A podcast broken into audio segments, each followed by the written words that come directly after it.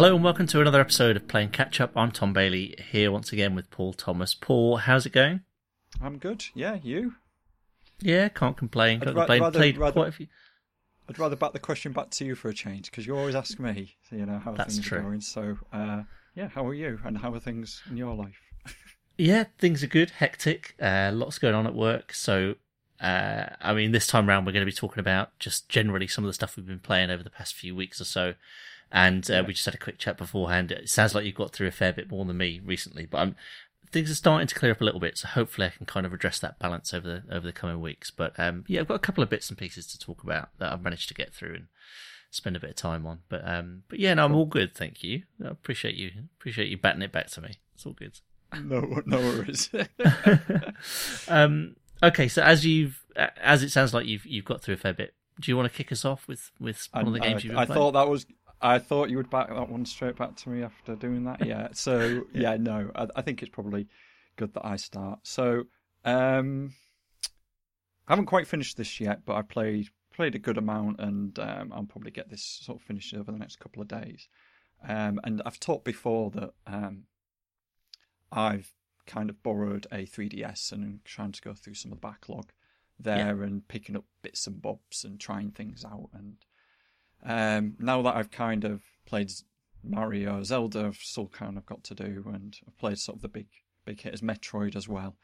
You know, uh, I like to then start to work on some of the the smaller franchises from Nintendo, the quirkier stuff, if you will Yeah. you know, the Doshin the Giants and your and your um, your Tingle games and things like that. Things that are a bit Right. bit off the beaten track. So I'm with you. um, so I've been playing Chibi Robo Ziplash. Oh, Have okay. you heard Go of on. this game? I've heard of it. I've not played it. I've not played any Chibi Robo games before. Okay, so I played uh, Chibi Robo on the GameCube. Um, Yeah. There was some DS things which were almost like playthings. This is, I would say, probably the next. Well, I think so. There was a, there was a DS one that was felt a little bit like a remake of the GameCube one, but it was a bit um, bit low res, low polygon. Didn't quite sort of couldn't really do justice to the idea of, of um, what Chibi Robo was. You know, which Right. um, it's different from a lot of other games in Nintendo. It, it- had a much very sort of ad- adventurous sort of feel where you have this little guy cleaning up a house and doing little tasks for people in the house, etc. Um, Yeah. And um, that that isn't what this is. Chibi Robo Okay. Ziplash is a 2D platformer, uh, very bog standard. If it it it, it doesn't have what you would uh, call maybe um, it's not a Mario. It doesn't have those big hooks that you would expect. The the big hook in this in Ziplash is that he can um, you can hold down. I think there's two two different buttons, two different sacks, um, and as you go through the levels, you can pick up these little blue orbs, and what they do is they extend the length of his electrical cord. And have you seen the character of Chibi Robo? Do you know? Yes. sort of what Yeah, I looks have, like? yeah. So it's like a little silver robot, and he has a plug, like a two-pin plug, um, that he carries around on his normally on his head, or or lets it trail along the ground. So Yeah. as you carry, if you get these green orb, these blue orbs, you extend the length of his electrical cord, which makes no sense whatsoever from a physical side, but that that's essentially what happens in the game. So you can extend it, which means you can kind of use it as a um as a as a as a, as a rope to kind of latch onto things. So you could um, grab objects that are far off the sides of the screen that you can't see, maybe, or you could sort of bounce it around corners. So that's what the game tries to do with a lot of its puzzles. So it will have sort of a lot of right angle areas, which means it can bounce off all of those right angles and then reach a hook point, and then you kind of zip along and follow the path that you've just kind of outlined with your um, with your cord, basically. It's kind of one of the main, pretty much the only main mechanic in this game. Um, it's incredibly average, um, almost disappointingly so in some ways. But I am very enamoured with the character of Chibi Robo. I like his character, if that makes sense. I Yeah, knew yeah, this would be average, but I don't mind because I just think he's a cool little character. He's he's he's the forgotten Nintendo character, and I Yeah. and I like that, and I like these offshoots that Nintendo try. It's just it feels a little low budget. I can't tell what the audience for this game is, whether it's meant to be children or not. Um, right. It looks very low budget, like I say in parts. Um, I it feels easy, but at times it feels also a bit frustrating. There are sort of fixed sections where you're on a skateboard or submarine, and those can be a little bit frustrating with the amount of deaths. But ultimately, infinite lives means it's not really too much of a problem. Mm. Um, it's it's okay. It's passable. It does some weird little things that um, if you, you you obviously haven't played Chibi Robo, so um, there are certain things in that game which so one of the big mechanics in the original Chibi Robo, which is completely different from this game. I should sort of add it's completely different genres and completely different setup. Um, is the idea that he's cleaning up the house, so he'll find bits of banana skin or Coke cans or whatever, and he kind of picks them up and puts them inside of his head. Geogra- geographically, again, like it doesn't fit. He's really tiny, but Yeah. go with it. It's it's a video game. Um, but in the original game, that you'd use that to kind of um, power up and um, get more energy into the house and restore the house to full work working order and, and sort of restore your spaceship basically to full working order. This game has the same mechanic of picking up trash, but it has nothing to do with it.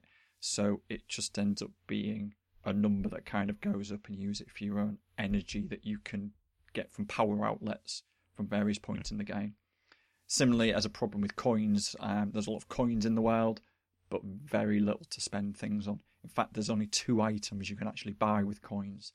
And so at the moment, I have a ridiculous amount of coins, which don't tend to do much. So Right. there are issues with this game in terms of its design, and it feels like they only exist because they've always existed.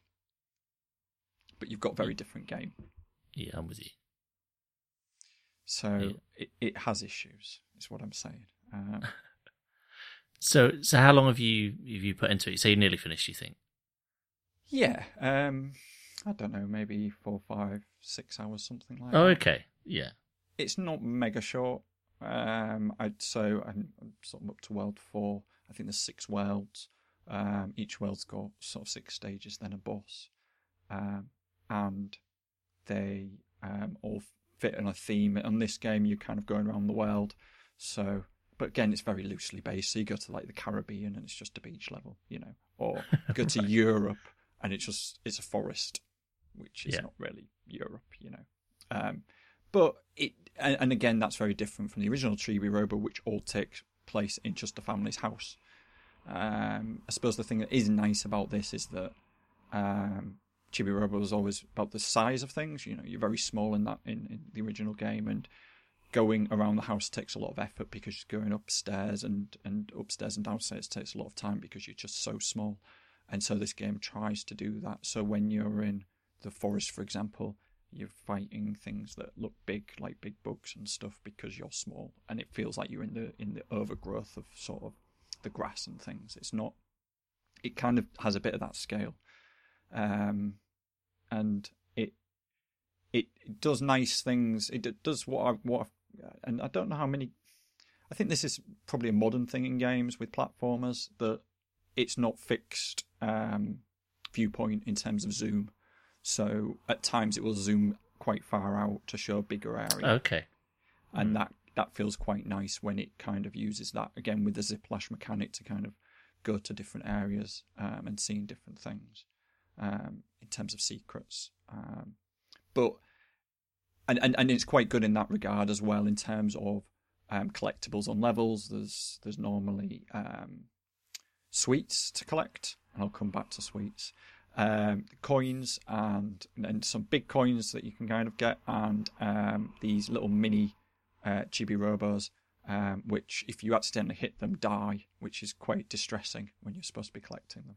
Um, and they kind of jump around and try and avoid being captured, so it can get quite difficult um, to to capture them. And quite often when you see them out of the corner of your eye, you think, "Oh, that's an enemy." So your natural reaction is just to press attack, and yeah, you kind of curse yourself because uh, you wanted to pick the, that little guy up.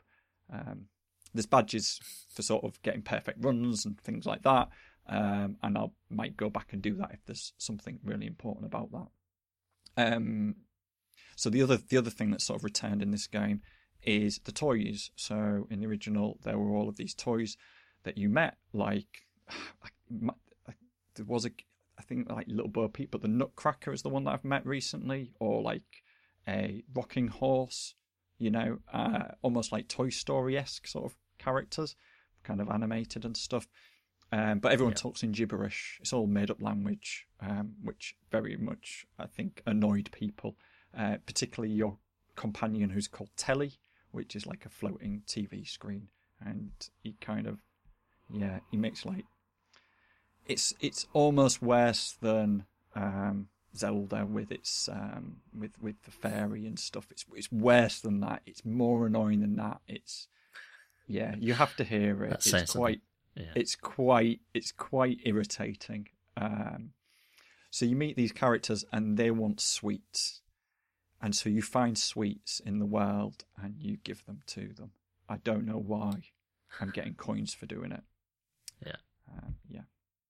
And so this is the other bizarre thing in this game. It wasn't in the previous, but the sweets are all all real sweets, um, like Pez, and okay. um, lots of American and Japanese brands I've never heard of. Like there's one that's clearly Smarties, but it's like a figure of eight, and like sealed almost like um, um, almost like paracetamol. Do you know what I mean? Uh, yeah, I think I do know what you mean. Yeah, yeah, yeah. so it's like Smarties in an eight shape. I don't know why it's an eight shape. It's, it's it's it's silver like thing in an eight shape, and it's like called something like Mega Eight or something. Weird sweets. okay. And they yeah. give you facts about these sweets when you give them to the toys. They kind of explain why these sweets are great. Okay. Don't get it. Yeah, yeah. This sounds bizarre. it's one of the most bizarre if if it's meant to be a tie-in for some, I, I don't get why, and I don't get who it's aimed for. Again, it comes back to who, who's this game yeah. aimed for? I don't know. So, hey, ho, Um, yeah, it's an odd game in some regards, but it's not. It, it's not without merits. It's just I'm I'm a fan of platformers, as you're probably aware by now. And so yeah, play put put me in front of any sort of platform game, I'll play it. I don't really care what it is. You know, it could be um, Barbie platforming game, and I'll probably play it. So, uh, but yeah, I, I, can't recommend it too highly. Um, yeah. Fair enough. How about how about the uh, original Chibi Robo? Because I do think I've got that sitting around somewhere. Um, I Do mean, you? there are hundreds of other things. Uh, is that worth going back to at this point? Yes, is the yeah. short answer. Yeah, yeah, it's um, it's a much better game than this, um, and I think, I think, this might be the last further days for the Chibi franchise because they've had a few mm. games and they haven't really done very well. I don't think even the original didn't do very well. Um, but they, I don't know why they haven't sort of recreated the original and done a proper sequel, if that makes sense. They've just done odd offshoots. One of the DS games was like a photo camera app of sorts. I don't know why they're not sort of utilizing the character properly in the structure that was originally set out because it worked quite well. It it used the idea of you've only got so much power to move around the house, so you have to keep coming back to the same point to recharge, basically. So mm. that kind of gave you um, time to play with. It was almost a bit like Pikmin in some ways, you know, where you felt like you've got all these tasks to do, but you can only do so much in the time that you have. So go do what you can and then come back, you know. Um, yeah. Um, and this doesn't. This is just a platformer. Um, yeah, it, it's fine. It's just a little bit um, uninspired, I suppose. Mm. Mm. Uh, but I'll get through it. There, there was there's one utterly bizarre mechanic in this that don't think I've seen in another game. I don't know why it exists. I don't expect any other game to copy this. So when you finish when you finish a level, so you've got six six levels in a world. So you start Yeah. one one, one two, one three, one four, one five, one six. When you finish a world, you get a roulette wheel with the numbers one to three on it, Right. and you spin the roulette wheel. And if you get a two, for example, you skip world one two and go to world one three instead. Why? Yeah, What? yeah. Okay. and the world, and the, so there's six, six. So there's one two to up to one six, and then it loops round. So if Yeah. you miss a level on the first time round, you can keep going round. But if you land on a level you've already done, you will have to replay that level. What? That doesn't sound fun. That doesn't sound fun at all. Completely bizarre. I don't understand that. Yeah. Yeah. Um, So could is- there is- could you, in theory, just keep hitting the same level several times over?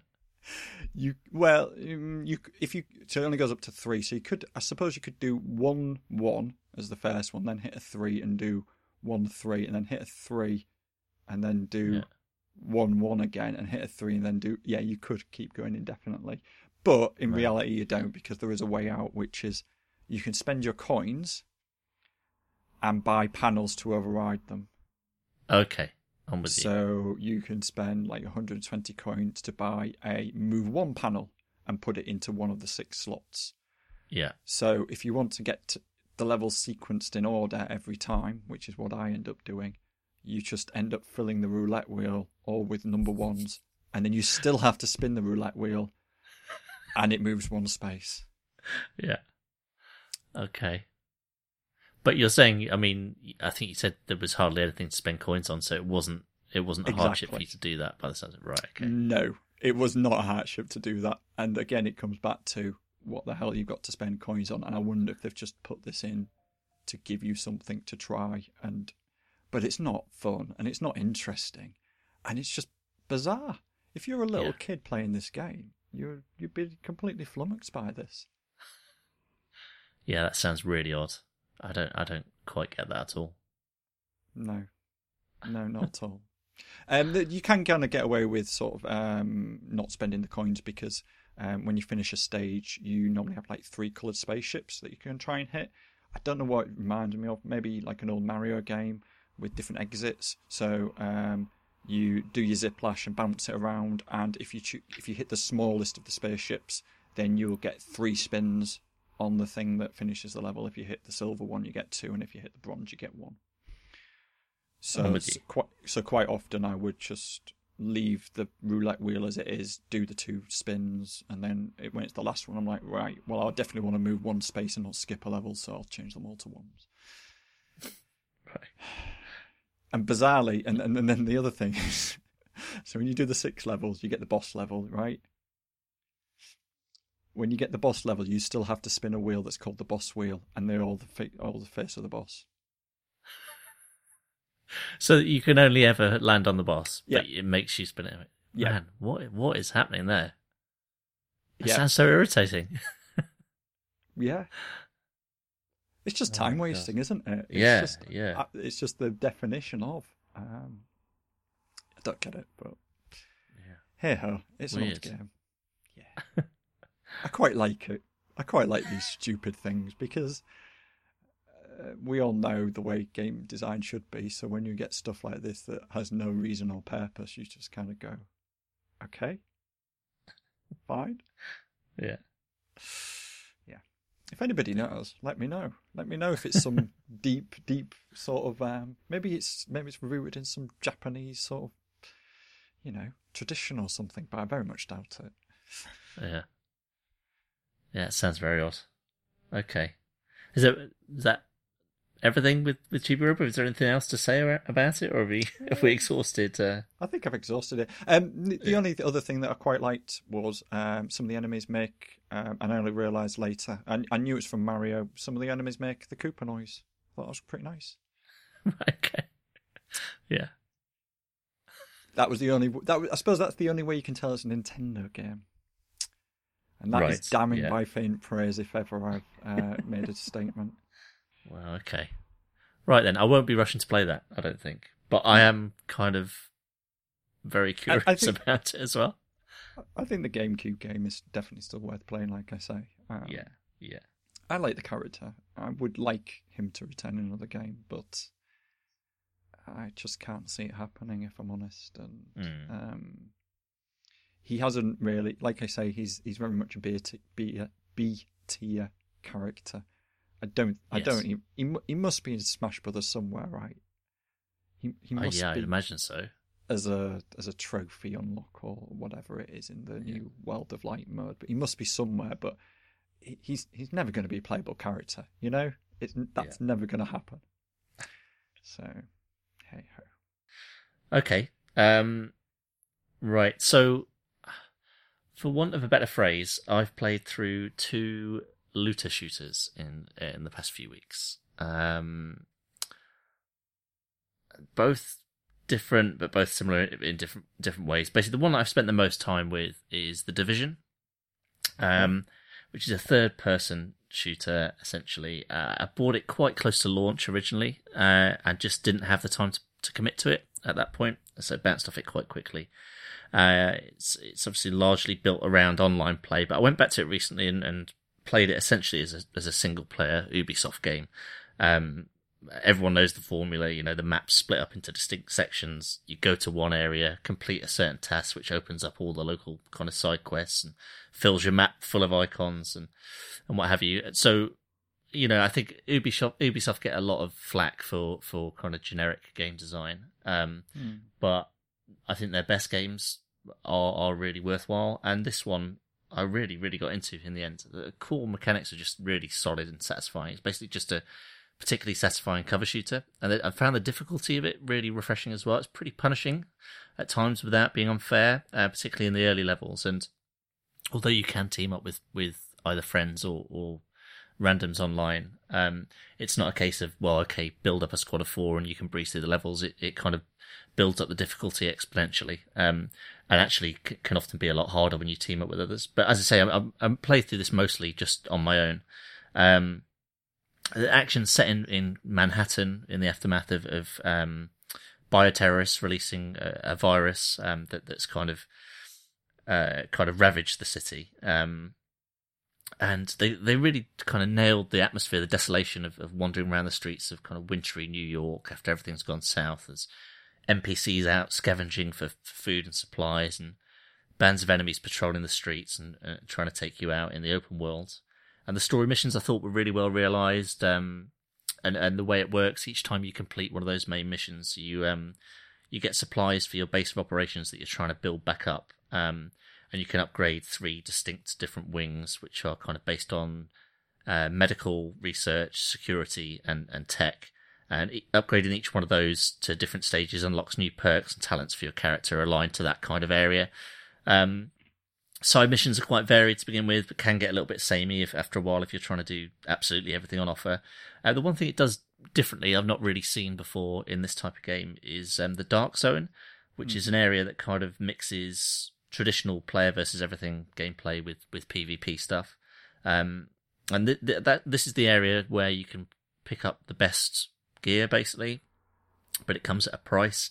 Um, in order to be able to use it in the main area of the game outside of the dark zone, you need to go through the process of extracting it.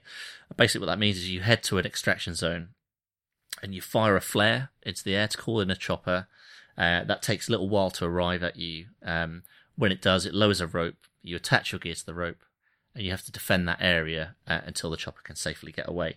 Um, firing that flare into the air um, obviously attracts um, kind of it attracts computer controlled enemies, and they'll they'll come at you in waves. But it also lets ev- absolutely everybody on the map know that you are trying to extract this stuff. Um, so any human controlled characters who want to come and piss you off basically and try and steal all your hard-earned uh, uh, wares can can just come and attack you at any point. Um, and even if you're in a squad with friends um, or or randoms, um, people on your own team can choose to go rogue.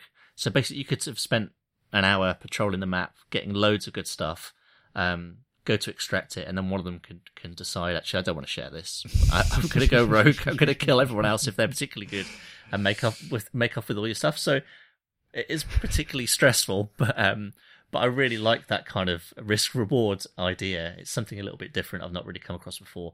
But I, I mean, I played a bit of it, a bit of that area, but I didn't spend a huge amount of time because, as I say, it's just just massively stressful spending that time getting really good stuff. Um, but I just found going through the, the main story. I mean, it's a pretty chunky game, pl- plenty of uh, stuff on offer in there. Um, I just really enjoyed it. I, I thought it was really, really good. Um, yeah, I don't know if there's there's there's a huge amount more to say about it, but um, obviously these these kind of games are built around the end game, and I've not really done that much of it. Uh, obviously, the new the, the sequel's coming out, mm. I think in a week's time as uh, as we're recording, so there's not a huge amount of people on there anymore. But um, as I say, just playing it as a as a standard Ubisoft um, single player game, I got got a huge amount out of it. So really enjoyed that. And the other one I've played through recently was um, was Destiny Two. Um, so you and I played a fair bit of the original Destiny. We did, yeah. when it first came out. Yeah, uh, completed the first raid in the same group, which was a fantastic experience. Like one of the most memorable kind of gaming experiences I've had. I'd say I thought thought it was amazing. Um, but I know that I definitely made a conscious decision not to get Des- Destiny 2 at launch because of the amount of time I spent on the first one. And I, I seem to remember having a conversation with you at, at the time as well that you, that you, decided to go the same way. Um, but I got chatting to a friend of mine from university um, a little while ago who I used to play co-op stuff with online a little bit um, years ago. And Destiny 2 had just gone free on, on PlayStation Plus. So recently we, we decided to just play through the campaign. I've not got a huge amount to say about this one, really. To be honest, it's, obviously more of the same. There's the same as the, the, the first game, but I mean, just immediately reminded of what was so addictive about the original going into this. The the, the core mechanics and the, the gunplay are just so solid, really, really meaty and and um, uh, satisfying to play. Um, campaign's pretty short, to be honest with you, but we had enough fun playing through it um, that I've you know I've ordered the the expansions. Got a cheap code for the expansions for both of us, and we're gonna gonna play through those as well. Again, I don't know how much time I'll spend in the end game because I just I don't have the amount of time I used to have to to to commit to these types of games now. But um, but yeah, I mean, both really really solid. But the division in particular, I was really surprised by how much I, I just kind of really really caught onto it. I think the the just the the storyline there as well um, appealed to me. I just thought it was really well realized. I mean, that that game caught a lot of flack specifically because the original reveal trailer obviously looked a hell of a lot better than what it ended up being, but it still looked fantastic to me. Um, I was really impressed with it, but yeah, very much a, a you know, it does what it says on the tin type of game. You know what you're getting when as you go in, but yeah, I had a lot of fun with it.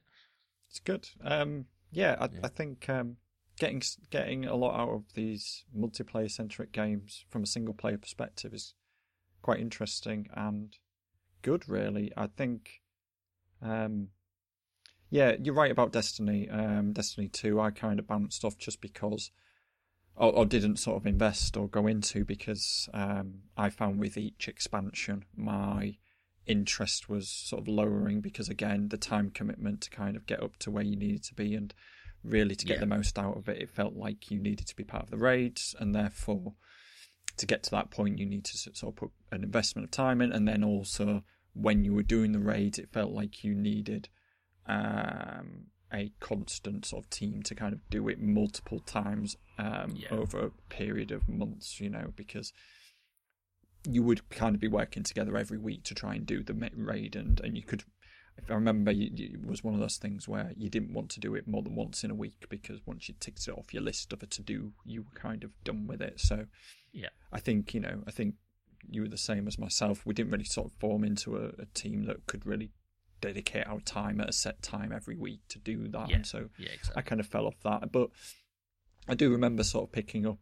Um, the the later game sort of content on Destiny. I think I I don't think I got the the last expansion, but the expansion before. And to be honest, I kind of did the same as you. I played more or less by myself, just with randoms dipping in and out, and it was nice. It was fine. Yeah. It was good. Um, because the moment to moment gameplay is strong enough to kind of carry it, and um, uh, it, it's I suppose it it it's like an open world game, but but with it has a bit more um, volatility to it, and which I always quite liked. I always liked the idea that something could happen off to the side somewhere, and then you could get distracted by that with a different Yes. event, and kind of naturally sort of kind of come together on a, you know, um, what's the word? An alliance in inverted commas, like you say with the loot. Yeah. It's it, that I like that idea that it's you know, well we're together for this, but in reality we're against each other, sort of thing. I quite like things like that, and um, yeah, I'm, I'm, I'm, I think, I think you're right. I think um, Ubisoft get a lot of flack for, for their games and um, their their copycat stuff. Um, and Division is an interesting one because I took very much to Destiny, but a lot of my friends uh, took to Division.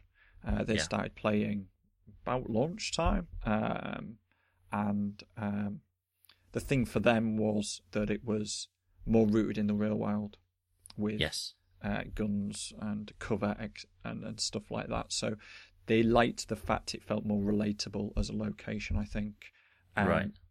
Even though I think behind the surface, I suspect it's doing similar things to Destiny. Is that is that fair to say that in terms of the structure and the the the, the way you kind of go on missions and parties disband and sort of come together and um, bosses? Does it have all of that, or is it looser? I suppose. What what's the main difference, having never played it? I suppose. No, I, I think it's fair to say it's it's similar in that respect. So you you have um you can matchmake at any time. Say say you you're going into a, a level, uh, uh, sorry, a, a main story mission. You're basically um you go into an area that's blocked off from, from the outside world. Eventually, you, you go into that specific instance, and you can matchmake, and, and people can come come in with you, or you can go in with a, a readily formed group. But it, it's also similar to Destiny in, in in the respect you were talking about there, the, the bit that you liked specifically, where you could be planning to go off and do one thing, but actually there might be a roaming band of enemies actually over to the right that, that catch your eye, start firing at you, and suddenly you're drawn into that that that you know um, particular yeah. part of what's happening. Yeah, exactly. Um, so it seems quite dynamic uh, to me, like like that. It, it, I really liked just wandering those streets, and I thought it was really well realized. You know, it's wintry New York, and Mm. just just um yeah it, it definitely definitely appealed to me in that respect i understand you saying you know your your friends uh, being drawn to that real world location is obviously particularly famous um area of the us that, that everybody has seen on tv or in movies if they if they even if they haven't been there themselves. And um yeah i, th- I thought it was really well done. But but yeah the, the there are definite similarities to destiny there.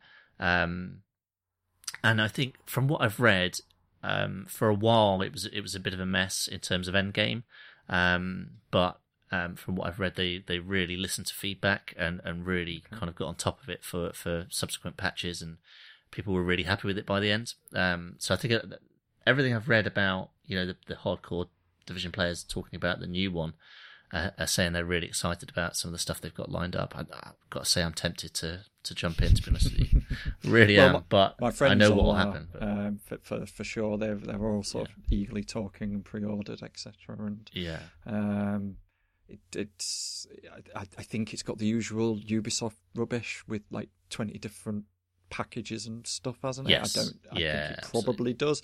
But am I right in thinking that all the extra content is free, or was that true for De- for Division? Because there was a lot of talk about that, and I, I've always thought that was very good that they did that. Whereas Destiny has done always the expansion, and Destiny's been very bad at locking players out, if that makes sense, and kind of going, well, there's almost no point in you playing unless you're buying the expansion. It never felt like a choice in Destiny. It felt like you either buy it yes. Or you're left behind. Yeah, I, I, I th- there was definitely was some backlash to, to Destiny 2 in that respect. I don't know how fair it was, but it's definitely true to say, you know, with the weekly missions and what have you, sometimes that would be a level that you could only play if you had the expansion. So there, there were definitely some people who were like, hold on, this is this is And not is, is right. that the same for Destiny 2 as well? Are you finding that now playing through um, it that there are bits locked off to you, or does it not feel as sort of well, black and I've? I've I've got the download code for the expansions now, so I hadn't I hadn't even looked at the end game. All we'd done, we played through the campaign, and then we played some strikes right. at the end. You know, the kind of th- yeah. three team uh, kind of um, runs with with a boss at the end. Uh, so we'd done some of those, uh, and that was about it. But we'd had sufficient, you know, fun with it to to grab the uh, the expansions. Um, all all the current expansions were available for it was like 16, 17 quid for for the code. So, um, so since we've been past that point, I wouldn't have I wouldn't have come across anything that was locked off anyway. So I'm not sure to be honest with you. But you're absolutely right about I don't know about the original Division, but Division Two, yeah, the the first year of DLC, I believe, is free to everybody. I, I think there's still a season pass available, which is a bit confusing, but I think what that is is you can get into that stuff a week before the free players, and there's a couple of other bits and pieces. But I think, that's yeah, a, which is which a, is a bit of an odd one. A, that's a really odd model, isn't it? I've never yeah. heard of that. Yeah, wow. but but yeah, so I don't really understand quite what else that brings and why people Oh, I think you know, it, it doesn't appeal that. to me. I am sure they I, will. I don't. I, I just don't get it personally because yeah, yeah. No, but I can. I can. I'm more than happy to wait for a week. You know.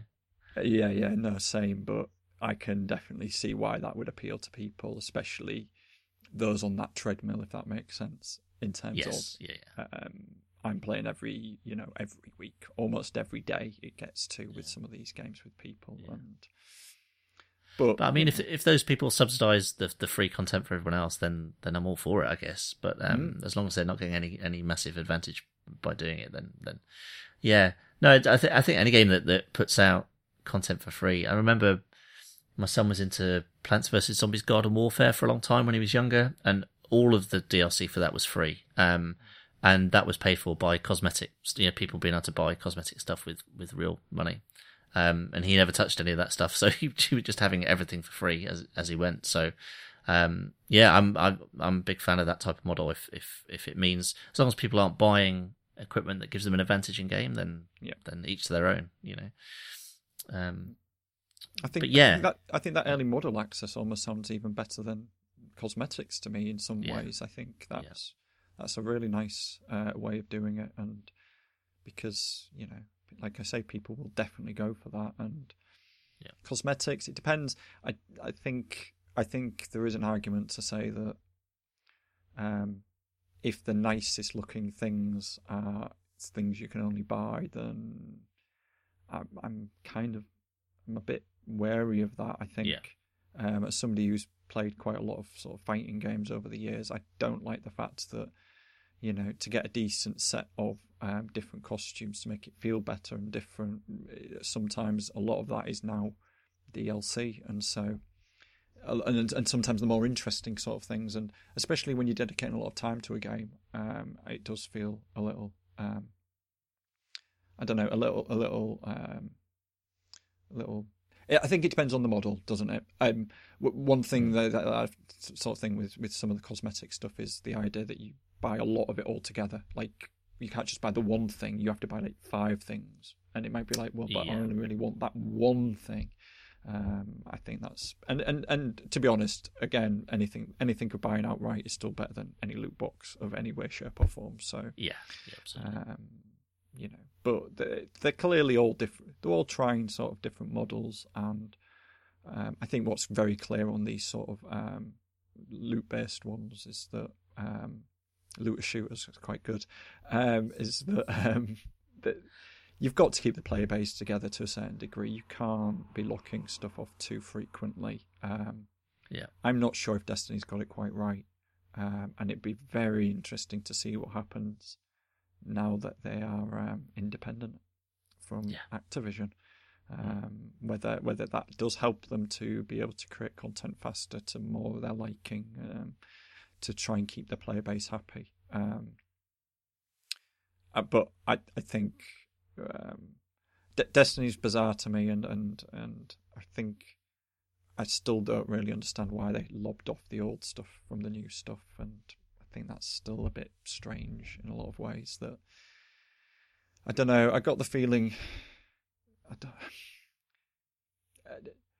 All I remember about Destiny 2 was the very negative reviews but then Destiny mm. One had very, very negative reviews. Yeah. but in a different way. I think I think Destiny Two everybody thought would be a new start, something very different, and I get the feeling it's not that different from what you've talked about. It sounds very familiar from what you've said.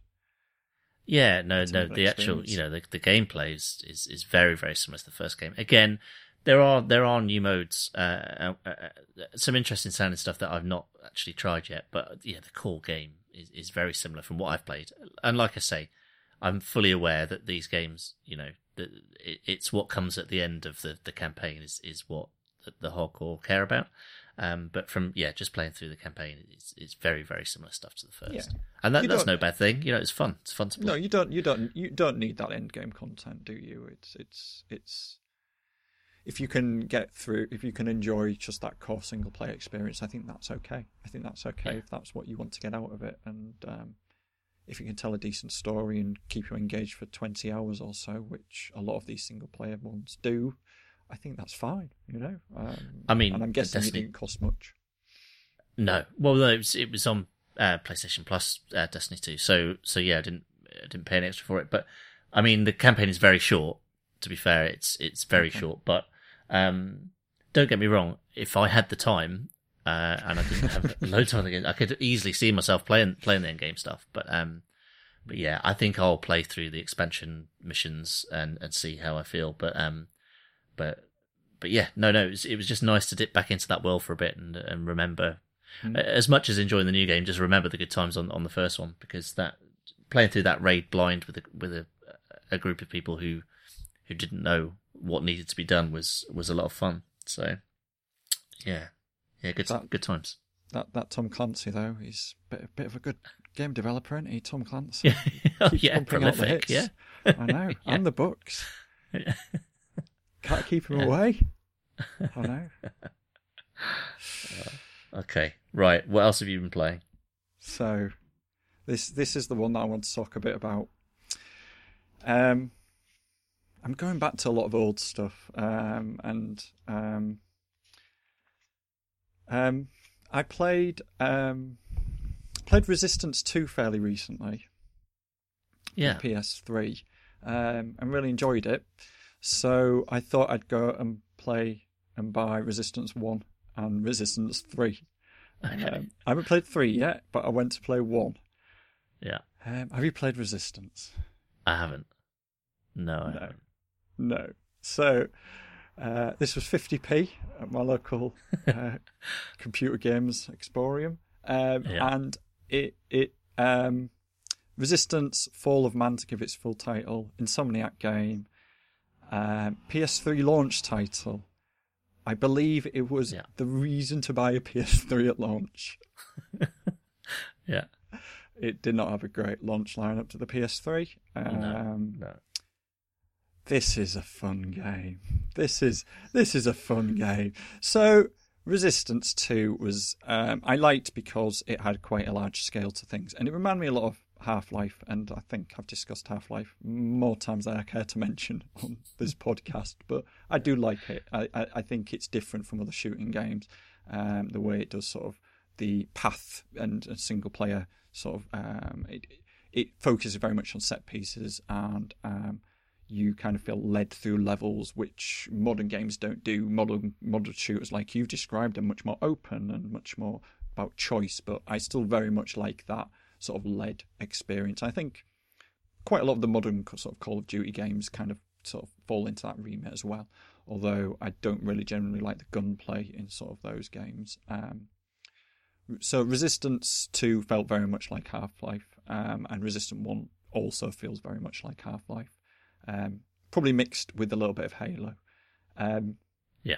So this game is um, so th- first off, it's an old game, so I was expecting again um, dated graphics. It looks okay. It's not great, but you can tell it's a launch game. It does things that launch games do, and I love, I love launch games because you have this thing of launch games are there to kind of go, look at what our system can do. You know, it's like look at us. And the big thing in this at the start was like it kind of does the whole right, we're going to show up the close up of his face and then we're going to go into the action. Look how realistic the humans look. and you're looking, and he's just like, he's this gormless, shaven American hero, and you're like, this is the most rote game going, and I love it for that. The game just mashes together. It wants to be Call of Duty and Half Life and Halo all at the same time. And because it's trying to be all those things, it has literally no identity whatsoever. uh, it is hilariously bad uh, in terms of its character. It doesn't know what it wants. Um, but there is there is a weird a weird hook here that I wasn't expecting. So, Resistance is set in the UK. Did you know this? I didn't know that. No. The other games are, I think number two is in America. I don't know about three, but Resistance One is set in the UK. The game starts in York, England. Right. In the 50s or 60s, Second World War. It's the Second World War's gone wrong and there's aliens. That's what's happening. And they're taking over. Uh, so it starts in York, um, which I know very well, being a man from Yorkshire. Um, Yeah. It kind of looks like York, but kind of doesn't. There are bits which feel it has kind of the wall. I don't know if you've been to. Have you been to York? Yes, I have. Yeah. Right. So it kind of has the wall and sort of the structures and coat of arms. I think the coat of arms looks about right. It has some of the sort of shamble esque sort of cottages and things. Um, and then you're just shooting shit, obviously. Um, it deals very much in tones of grey, this game. Um, it has very little colour at this point. We'll come to colour a bit later on, though. But at the moment, Okay. it looks very sort of grey and gritty. And it's really trying to do the World War II thing a lot. It has those like bombastic drums and things like that. Like, you know, we're marching to war against flipping aliens. And the other funny thing is when you die, I love this, when you die, it kind of just that sepia grey, grainy effect over it. Like it's meant to be like all old and stuff like from the World Wars. But you're fighting aliens anyway. So you've got this American guy going around in York, and so so York, right? And you're going around with people, and then you meet a person, and he's all like, "Call blimey, governor." and then you meet the person in charge, and she's all like, "Oh, hello, I'm from the Seventh Military." And as you go through this game, so the second level moves from York. Where do you think you go next from York? Uh, God. Uh, Leeds. Grimsby. of course, of course, you go to Grimsby. Why wouldn't you? you go to you go to Grimsby in a fishing area, in a fishing port, and fight aliens there. It doesn't look like Grimsby at this point. It's just it's just you know um, it could be anywhere. It's just a fishing Yeah. area. But again, no northern accents at all. And I'm like, and, and I'll be honest, this it almost offends me that there's no northern accents because I kind of feel like I feel a bit victimized by this because did they not do the homework? Have they done this on purpose? I I genuinely couldn't believe what I was hearing. I was like, Yeah. this is this is slightly outrageous that you haven't put a single northern accent in this game. so then you move on from there and then you go to Manchester. Right. um, which doesn't look anything like Manchester at all. Um, this is really bad in terms of sort of what it's looking like as a location. Um, it has. This is really where they tried to do the whole um, sort of um, barracks and sort of um, ditches and things to kind of sort of move around um, and sort of creep up around the sides of people in some ways, Manchester's just like York, but with wider areas in a lot of ways. Again, no Northerners, obviously. Um, and then the second level that takes place in Manchester, which which is great, and there's a good. And this is the only sort of news story that came out of this, um, was that it was set in Manchester Cathedral. Now, that looks great. That looks like a cathedral. That looks like Manchester Cathedral because I've been there multiple times. and you're shooting aliens. And this this was the only bit of contentious because the Church of England didn't like the fact there was a shooter on the PlayStation 3 where you were killing aliens. And I believe it was discussed in the House of Commons at the time um, as being such a, an immoral thing that was happening and why were they allowed to do that. Um, but it's a nice location for shooting aliens. I highly recommend playing this level. um, when you get the cutscene change here, what's really funny as well is they kind of do they, again they do the the World War thing of like dotted lines and moving locations, like you know, and sort of again show, showing people moving around, sort of kind of grayscale. Do you know what I mean? Kind of show like troops moving around a map, sort of thing. Yes, that makes sense. Yeah. Uh, when it does the second time for for Manchester, I'm pretty sure it moves Manchester to where Liverpool is, and it does the dot from there instead which I thought was again brilliant and ridiculous. Uh, then we finally do go south, so we go Somerset after that, then Bristol, then Bracknell, um, and, and, and, and I kid you not. So you start the level in Somerset. We've got some green now in in this in this thing. So grey's right, disappeared yeah. because we've moved we've moved south, obviously. and I, I shit you not, you can hear birds tweeting in the background as soon as you move to Somerset. my my outrage hit quite high at this point. yeah. I kind of love this game because it's so bad, and and the story is just absolute crap. Um, but it's fine. I mean, it's it, it it plays a good game it, to be honest, it, it, the mechanics are quite nice. I just wish they paid a bit more attention to what they were doing in this game. It just felt like they've gone, oh yeah, that'll be interesting. Let's choose this place and this place, not really thinking about what they were and what they were about. Um, yeah. There's even a Scottish person in this game and no Northern person. I mean, it's outrageous. Genuinely outrageous. uh.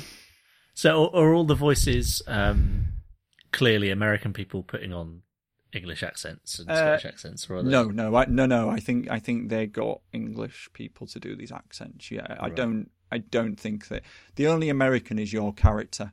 Um, and does he speak? He might. He must. No, he must have. Sp- he must speak. I don't know, but he's a shaven American. I mean, to be fair, they made him look like an American, if you know what I mean. Um, yeah. And made him look like your generic shooty man, you know. Um, but even so, I just thought there's not many games set in Yorkshire, you know? And like they've just absolutely done the worst possible interpretation of this. And my mind was racing about this, and I want someone to do this. So the story is not great and I don't know if you've ever played sort of um, old Japanese RPGs from back in the day in the nineties, where the translation's not quite right. Where oh yeah, they've yeah. kind of made it all up, or Godzilla films, or Power Rangers is a really good one. So Power Rangers Japan is completely different to how it is in America. In America, they just made up stories over the top, you know, yeah. because they just did the scenes because they didn't know any better or they didn't want to know any better. I want somebody to take Resistance and take all the cutscenes and all the dialogue and make it Yorkshire and do whatever story you like over the top of it. And I bet you, I bet you, you will improve this game tenfold by doing that, and it'll be a masterpiece. It is waiting for it to happen to give it some authenticity. If anybody's got the skills to do it, please do this because it'll be amazing. There's, and then, and the thing is, the the way the game's kind of going from A to B to C, there's there's not much happening in terms of the cutscenes. Some aliens bits, and you know, you go to factories where they're doing stuff to aliens. This could be a Doctor Who episode quite easily. You know, you could you could do a really good Doctor Who episode and just make it up. Just make it up. I'm more than happy to lend my voice acting talent uh, if anybody is up for this. I'm more than happy to represent York if that helps. But yeah, I, I would love to do that to this game. Um, I think I think you would have, like I say, an instant masterpiece. The other side, it's a AAA studio that made this. Yeah, I, I can't, uh, like I say, at, at some level I'm shocked, and at some level I'm laughing my head off because it was just, just, just silly, just stupid. Oh man. Yeah, I I've never played any of the Resistance games, or I, I don't think I played any of the kind of big PS3 shooters. What was it? Was it Killzone? Wasn't it? Was the other series Yeah. that they were they were trying to kind of uh, Yeah, and there was Haze as well. You Remember Haze? Haze, yeah, yeah. Was that with the you could um you could like uh, change the terrain? Is that is that the the one? I'm, am I thinking of the right game Mm, here? Don't know. I get the Oh, feeling okay. Haze was Free Radical, which was Yeah. the Time Splitters guys, but I might be wrong. Yes, that's right. Yeah. Um, but there was a lot. I played. I played some Killzone. They were okay, but I, I- I- like the, the game feels all right. The the difficulty is very bad as well. I mean, I've talked just about the sort of settings and stuff, but um, the the levels the levels were quite short in general in the areas, and it it mixed things up quite nicely. It felt very Half Life at times. Like I say, you had sort of walker creatures and. Um, there were bits where you were going vehicles, you know. Um, Yeah. it, it, it but those bits didn't sort of outstay its welcome at any point and um there's a bit there's a bit of Gears of War in there I think as well there's bits where you sort of um there was a bit where I was near a fountain sort of circular area and that felt very Gears of War where a creature sort of coming from different directions and you kind of hide behind sort of terrain it had quite a lot of destructible terrain which was quite nice uh, all the weapons kind of had two usage on them um quite versatile weapons, quite odd weapons. Yeah, um, but again, that kind of, I think that speaks to their heritage. They did all the sort of Ratchet and Clank games before this on the PS2, and they always had sort, you know, that was one of the things that, that Insomniac was sort of known for at that point was that the, you know, they they, they came up with very creative weapons that kind of felt um, interesting and different, and a lot of them here do as well. Um, but they feel quite meaty, quite chunky. Um, the melee is quite nice up close with them. I played on medium, and I'll be honest, it got pretty damn hard towards the end of the game. Um, I kind of thought I might give up at one point, but I just want to kind of see it through because it was just amusing me too much. Yeah. Um, So the end boss wasn't a big Yorkshireman then. You didn't get right at the end, yeah.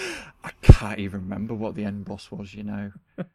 um, a lot of it was very similar sort of terrain throughout. Um, there were bits that felt like like like Halo. There were bits where it was almost like a shotgun in a in a big alien ship, you know. Um, yeah. it has it has very little. It tried to have a like I say, it struggled for identity throughout. I, I'm amazed this was the big game. I do love launch games. I do love them because they're just trying so hard, and I just th- th- there were interesting like things in in it. It did try to show for its cutscenes as much as possible. Um, it has a lot of modes as well. It has a co-op and multiplayer, single player. It tried to cover like all the bases, and I just Yeah. get that feeling throughout, but but not in a bad way. I don't. It's well made, um, but it, you you know it, it you can tell they've stretched the design a bit because the areas aren't that visually functionally different enough. It's really grey. I mean, I do, I, I- I quite, I do, I do think it's quite a good match. The Yorkshire levels being so flipping grey. I do, I do think that's quite, but but definitely not intentional. I don't think. I think they did not realise what they were doing there. But Yeah. I I kind of went, oh, that's cool. But um, and I also think maybe they went for England because I think I think they were maybe going for like a War of the Worlds sort of feel for it as well. That was kind of my other thing. Maybe they were going for that H.G. Wells thing, but Right. maybe I'm again maybe I'm giving it too much um, too much too much credit. There were there were a lot of instant deaths parts. It felt I think there was a health meter and regenerating health, but there were bits where the enemies would you have kill almost like kill rooms, you know, not much Right. not much to hide behind. It did get frustrating at times, um, but yeah, it was good. Um, the oth- the other thing I should say as well is um, one of the nice things is um, hooked up a PS4 pad, which is always nice now because that Right, PS3 okay. pad is not good for shooters, but with a PS4 pad, It's the, the triggers, yeah, nicer. it's not ideal, is it? Uh, it's massively better with that, and uh, I changed all the config for the controls to make it that I was using triggers for shooting rather than L1 and L2, which I think was the default, um, Right, right, okay, and that helped a lot. Um, yeah, the, the the other the other thing that just really amused me, I wrote a note here, which was um, with the main characters, you know, does his face and stuff. At one bit, inexplicably, I think this was them trying to show character. There's no reason for it. He's there and he's posing and he's going to kill an enemy in a minute, and you're looking at him. He um he just spits on the ground because he's a you know he's a true hero. Just spits Yeah. on the ground. lovely. Yeah. Hale, I think he's called General Hale. I mean, come on. Oh, I don't think people are going to remember the the Resistance games, but this first one is great. Um, yeah, yeah. I got I got quite a tatty copy for my 50p, and and I went back and bought another copy because I thought I kind of want a, a slightly nicer copy for my collection because um, this this is future gold. This this is this is a this is a let's play in the making for for, for Yorkshiremen Yeah. the world over. You know. Um, I think I think that's all I've got to say. okay, fair enough. um, right, what else have I been playing? I've been playing Burly Men at Sea. Do you know Burly Men at Sea? Is this a Switch game? It may well be out on Switch now. I played it on PS4. Uh, I know that it's on Steam and um, on tablets. But Okay. yeah, I mean, it would. It, you could very easily see it sitting on Switch. Um, it's it's a really really charming uh, narrative adventure by uh, indie dev called Brain and Brain, which are a US based husband and wife team. Uh, it tells a, a folk story of sorts with branching paths, twelve possible endings, um, and the basic story is you've got three large men with beards who are seafaring folk.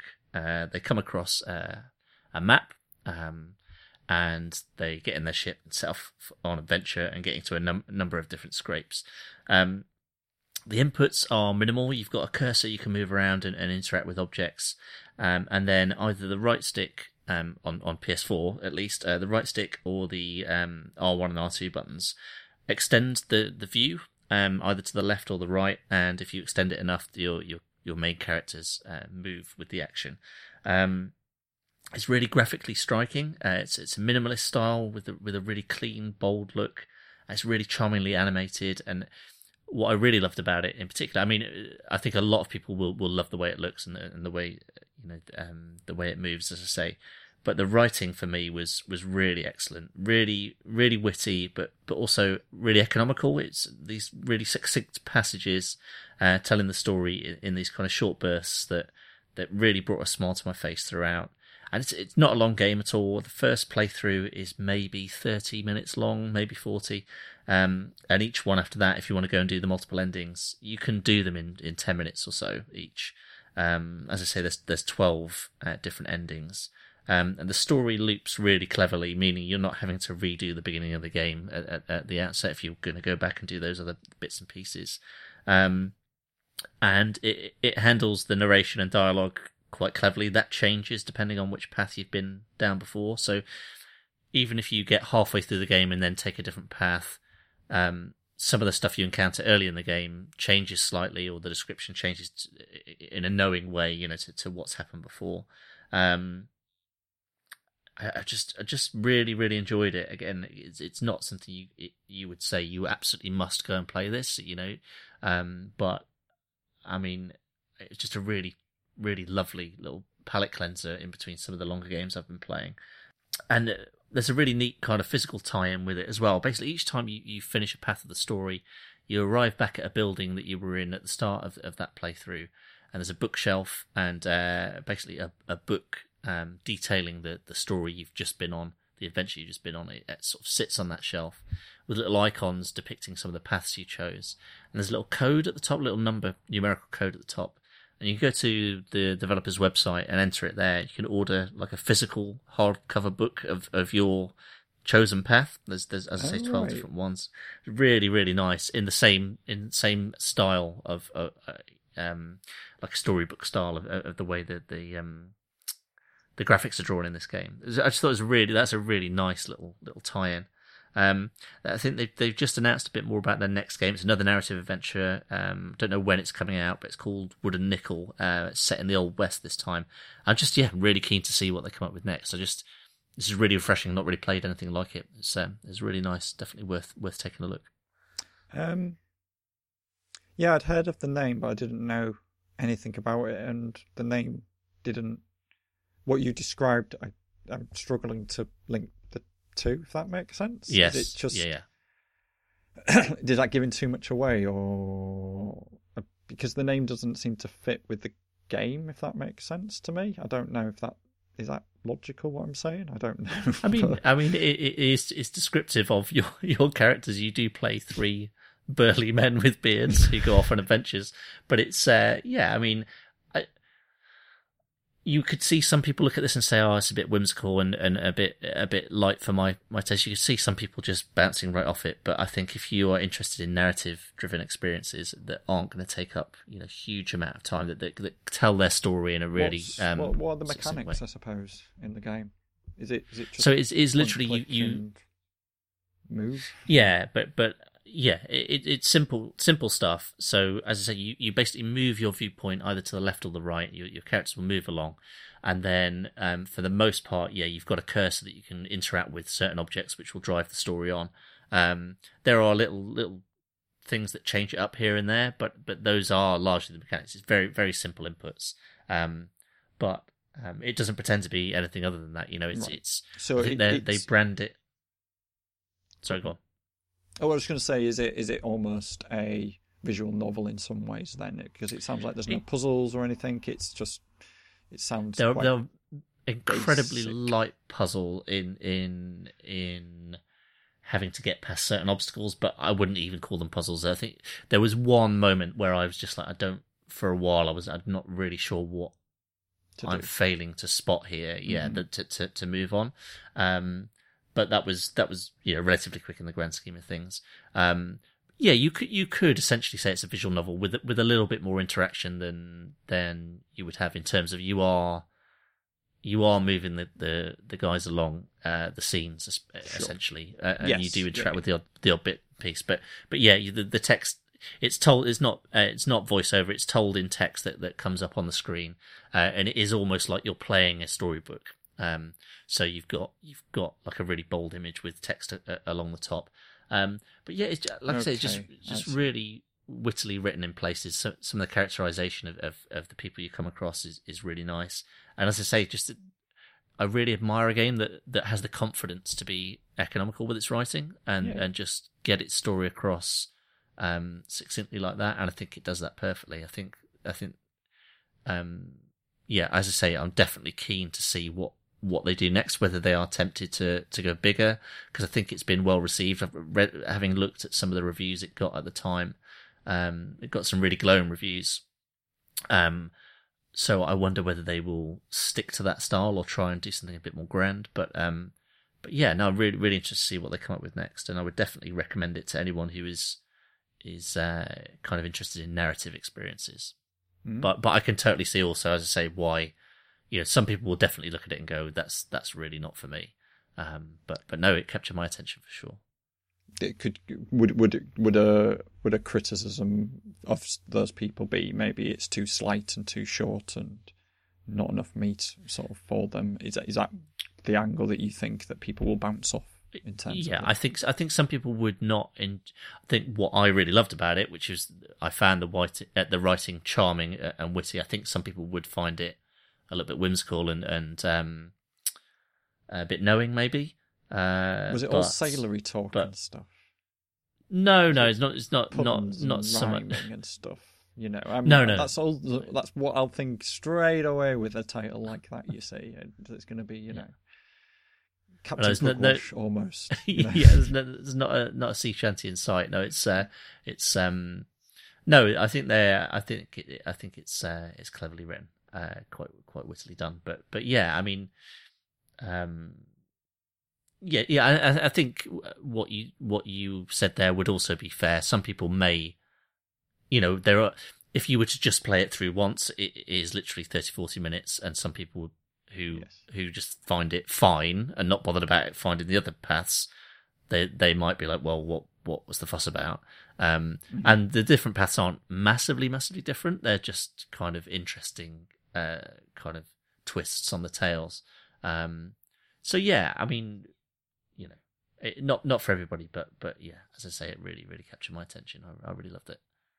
Yeah, there's something to be said for short, well crafted experiences, isn't there? I think Yeah, we've Absolutely. said that plenty of times on this podcast. Um, and um, I think it's nice that we can have games that don't need to feel like they need to be more than that, nor shoehorn mechanics that maybe don't fit because of some tick box of um, this is what's expected of video games and um, um, anything that sort of branches out from that, I'm sort of, um, I'm still a big sort of uh, fan of um, in terms of sort of experiences. And and uh, I know we're both sort of fans of things like uh, Her Story, for example, isn't it? And, and things. Yes. And yeah. I think you know uh, anything that kind of can tell a strong narrative in a short amount of time. Um, yeah, I'm very interested always. Um, you know, it's no different from a well-written film or well-written book, is it? In that sense, um, what's what's the what's the yeah? I mean, you mentioned the storybook thing more than once. There is is there a is it meant for a certain audience in terms of, or is it in terms of age, or do you think it's meant for the seasoned sort of point I, and clicker so- like so yourself? younger people would enjoy.